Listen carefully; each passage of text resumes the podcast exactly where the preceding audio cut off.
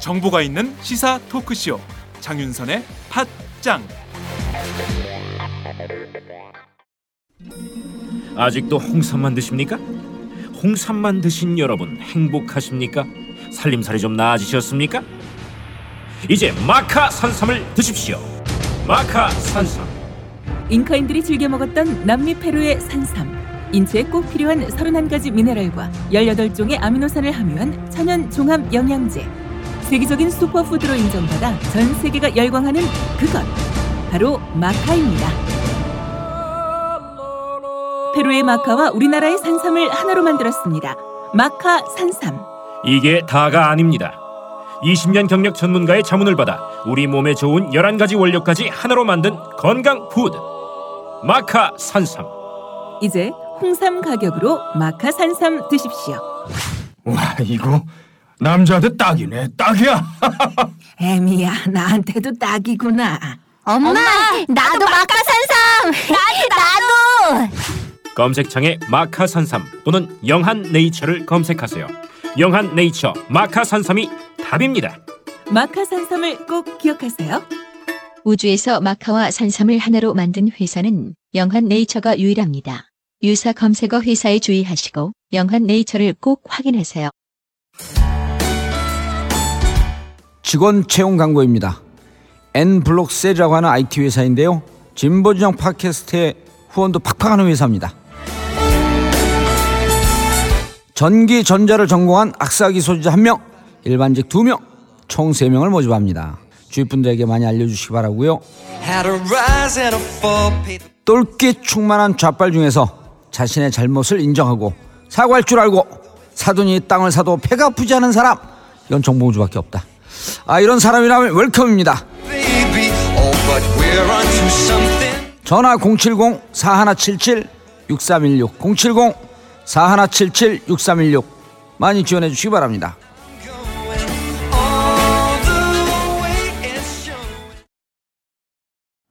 안녕하세요, 박정호입니다.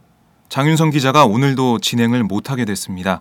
어제 많은 분들이 응원 댓글을 달아주셨는데요, 제가 대신해서 정말 감사하다는 말씀 드리겠습니다. 장윤선 기자도 빨리 돌아오기 위해서 노력하고 있는데요, 오늘도 응원 댓글 달아주시면서 많은 성원 부탁드립니다. 어제 서민자녀 교육지원 사업 관련 조례안이 경남도 의회에서 의결됐습니다. 이렇게 경남 지역 무상급식 폐지 절차가 마무리됐는데요, 다음 달부터 경남에선 저소득층 자녀를 제외한 초중고등학생이 학교 급식비를 내야 합니다. 그리고 저소득층 자녀들은 무상급식을 먹으려면 자신의 가난을 입증해야 하는 상황이 됐습니다. 진주의료원 폐업에 이어 무상급식 중단까지 시대에 역행하는 홍준표 경남지사의 행보. 홍 지사가 무상급식 중단할 거면 내가 준 표 내놔라는 학부모들의 표침막의 의미를 잘 살펴보고 지금이라도 잘못된 정책을 바로 잡기를 바랍니다.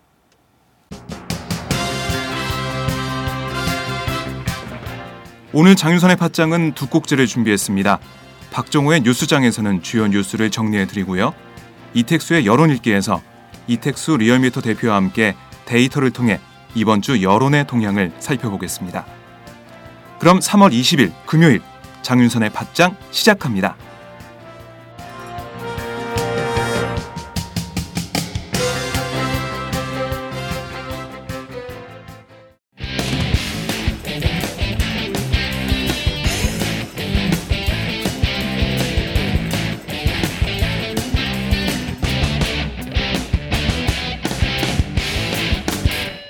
박정호의 뉴스짱.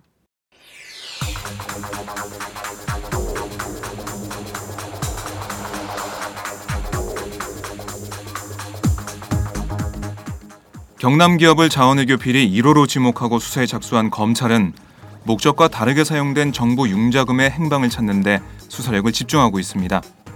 서울중앙지검 특수일부는 어제 경남기업 및 관련 계열사 여섯 곳에 대한 압수수색을 진행해 추가 자료를 확보했습니다. 검찰은 어제 경남기업의 회계 관련자 등을 소환 조사했습니다. 검찰은 경남기업이 해외 자원개발 사업에 뛰어들면서 정부로부터 받은 성공불용자금 삼백삼십억 원 중 대부분이 사업과는 무관하게 사용됐다고 보고 수사를 진행하고 있습니다. 경남기업은 이천육년부터 한국석유공사와 함께 러시아, 아제르바이잔, 카자흐스탄, 미국 등에서 석유 가스 개발 사업에 뛰어들었습니다. 성공 가능성을 장담할 수 없는 해외 자원 개발 사업의 특성상 성공 시에는 원금에 특별 부담금을 붙여갚고 실패하면 원금의 상당 부분을 감면해주는 성공 융자금이 민간 기업 유치책으로 제공됐는데요. 당시 경남 기업은 한 시중은행의 법인 계좌 다섯 개로 성공 불용자금 삼백삼십억 원을 받았습니다.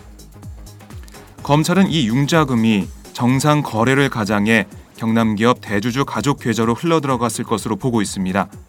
이 과정에서 경남기업의 페이퍼 컴퍼니, 겸, 경남 유에스에이 등이 이용된 것으로 알려졌습니다.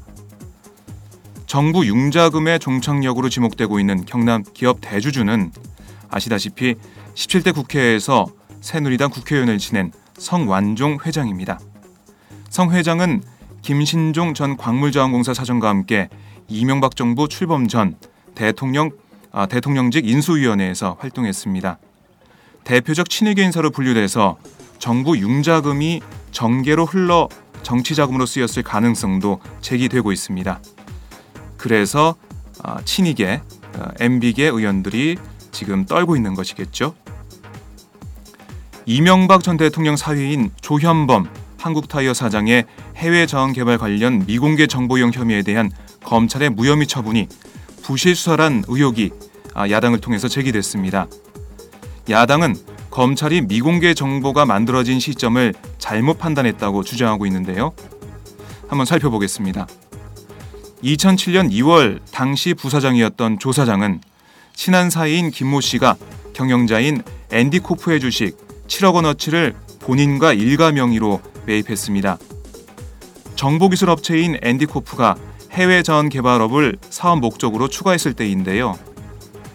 금융감독원 증권선물위원회는 이천팔년 유월 미공개 정보를 이용한 부당 이득 취득 혐의로 조 사장을 검찰에 수사 의뢰했습니다. 검찰은 이천구년 삼월 조 사장에게 무혐의 처분을 내렸습니다.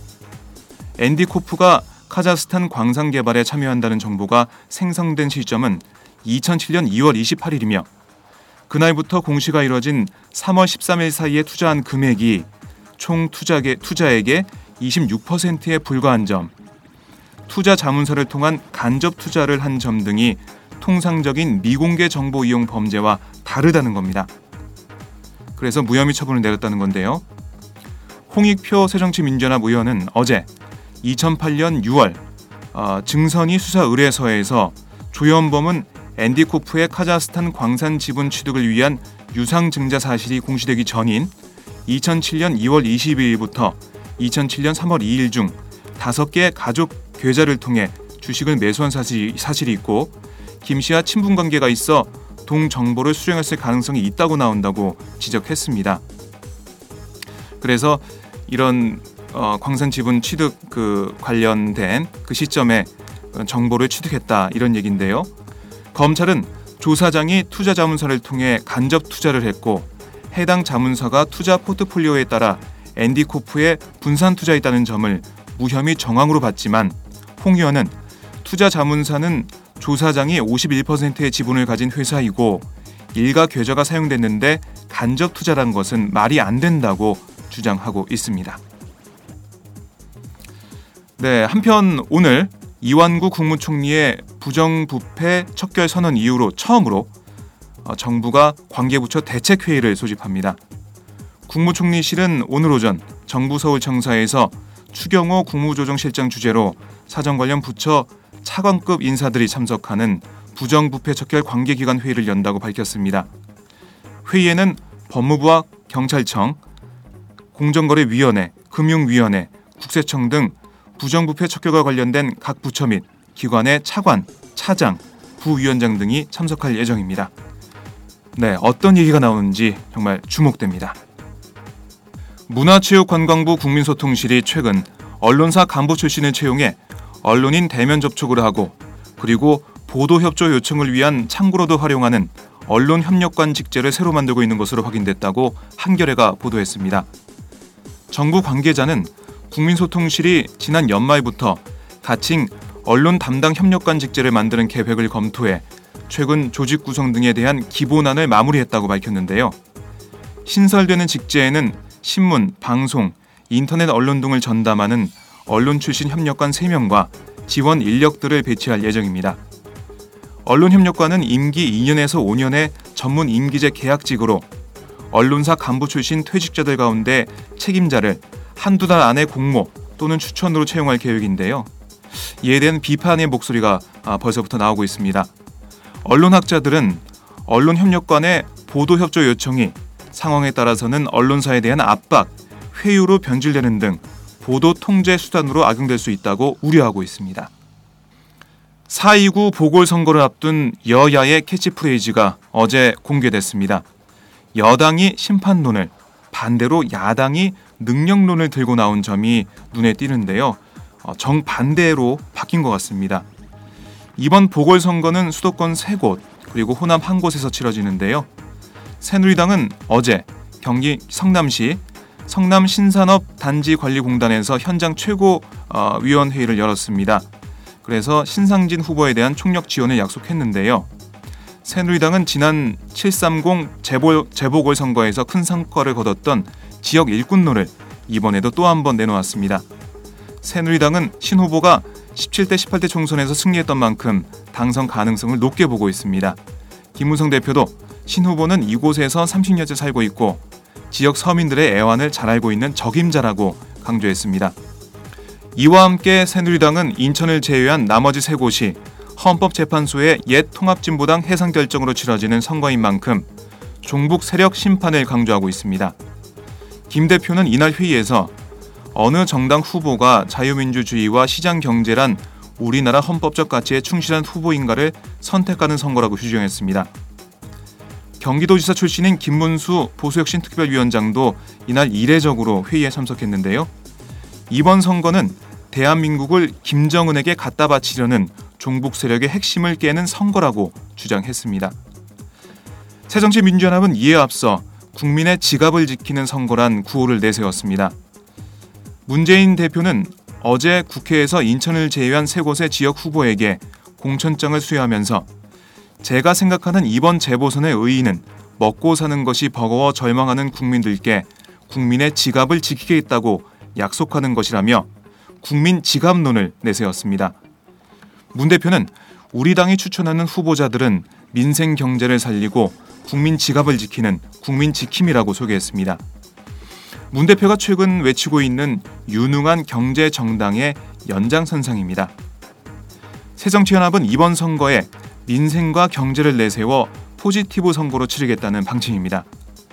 나빠지는 경제 상황에서 박근혜 정부의 경제정책 실패를 부각시키는 게 전통 지지층뿐만 아니라 중도층의 마음을 사로잡을 수 있다는 전략적 판단을 하고 있습니다.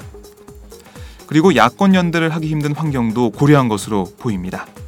네, 앞으로 여야가 어떻게 선거전을 진행할지 주목됩니다. 경남도가 무상급식비 지원을 중단하는 대신 추진하는 서민자녀 교육지원 사업 관련 조례안이 어제 경남도 의회에서 의결됨에 따라서 경남지역 무상급식 폐지 절차가 마무리됐습니다. 경남도 교육청과 학부모들이 강하게 반발하고 있지만 다음 달부터는 경남에선 저소득층 자녀를 제외한 초중고등학교 학생들이 학교 급식비를 내야 합니다.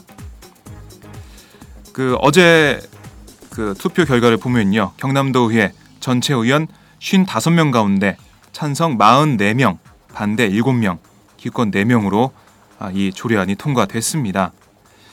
야권 도의원 세 명이 반대 토론과 신상 발언을 하며 조례안을 부결시켜달라고 호소했지만 새누리당 소속 도의원이 오십일 명이라 조례안 의결을 막을 수 없었습니다. 어제 많이 보도됐지만은 경남도 의회 앞에 진입로에 쳐져 있는 이른바 준표 산성, 네, 경찰 버스 차벽이 쳐진 것을 보셨을 텐데요. 친환경 무상급식 지키기 경남 운동본부가 어제 경남도의회 진입로에서 학부모 천여 명이 참석한 가운데 경남 무상급식 지키기 학부모 대회를 열었습니다. 일부 참석자들은 조리안 통과를 막기 위해서 경남도의회 진입을 시도했지만 도의회 입구에 경찰 버스 열여섯 대로 차벽을 치고 도의회 건물을 둘러싼 경찰에 막혀 들어가지 못했습니다. 경남도의회는 지난 십이일 제일 차 본회의에 이어 이날 제이 차 본회의 때도 일반인의 회의 방청을 전면 불허했습니다. 그리고 이에 앞서 경찰은 지난 십팔일 밤 아홉 시께 조리안 폐기를 요구하며 도의회 상황실에서 농성하던 학부모 다섯 명을 강제 연행해 퇴거 불응 혐의로 불구속 입건했습니다. 대한변호사협회가 정관 예우 근절을 명분으로 전직 대법관의 변호사 개업 신고를 거부하는 초유의 사태가 벌어졌습니다. 변협은 어제 성명서를 내고 차한성 전 대법관의 변호사 개업 신고를 수리하지 않겠다고 밝혔습니다. 변협이 형사처벌 전력이 없고 사회적 물의를 일으킨 적이 없는데도 대법관 출신이란 이유만으로 변호사 개업을 거부한 것은 이번이 처음입니다. 변협은 또 앞으로 정관 예우 병폐를 막기 위해서 대법관, 헌법재판관 출신의 변호사 개업 신고도 모두 받지 않겠다고 밝혀 파장이 예상됩니다. 변호사법상 변호사로 수임 활동을 하려면 변협의 변호사 등록과 개업 신고를 모두 해야 하며 그 이전에는 수임 활동을 할 수 없습니다. 변협은 성명서에서 대법관으로 퇴임했으면 변호사 개업으로 사건을 수임해 사익을 챙기기보다 국민에게 봉사하며 존경받길 바란다. 그리고 변호사 개업 신고를 철회할 것을 권고한다. 라고 밝혔습니다. 이 초유의 사태가 어떻게 진행될지 한번 지켜보겠습니다. 네, 이것으로 오늘 박종호의 뉴스짱 마치겠습니다. 고맙습니다.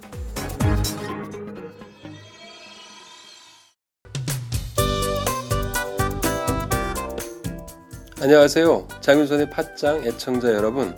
저는 김병기입니다. 전에는 편집국장이었는데요. 지금은 십만인 클럽 회원이자 본부장 맡고 있습니다. 그런데 십만인 클럽이 뭐지? 어, 이렇게 궁금해하시는 분들 많으실 겁니다.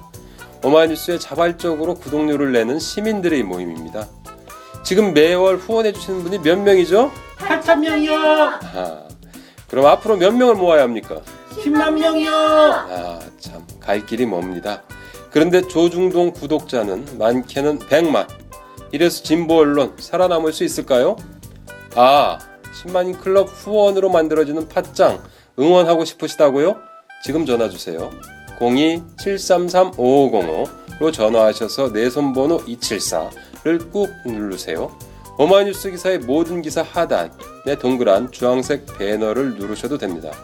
여러분들의 참여로 팟짱이 웃음소리 더 커질 수 있습니다. 감사합니다.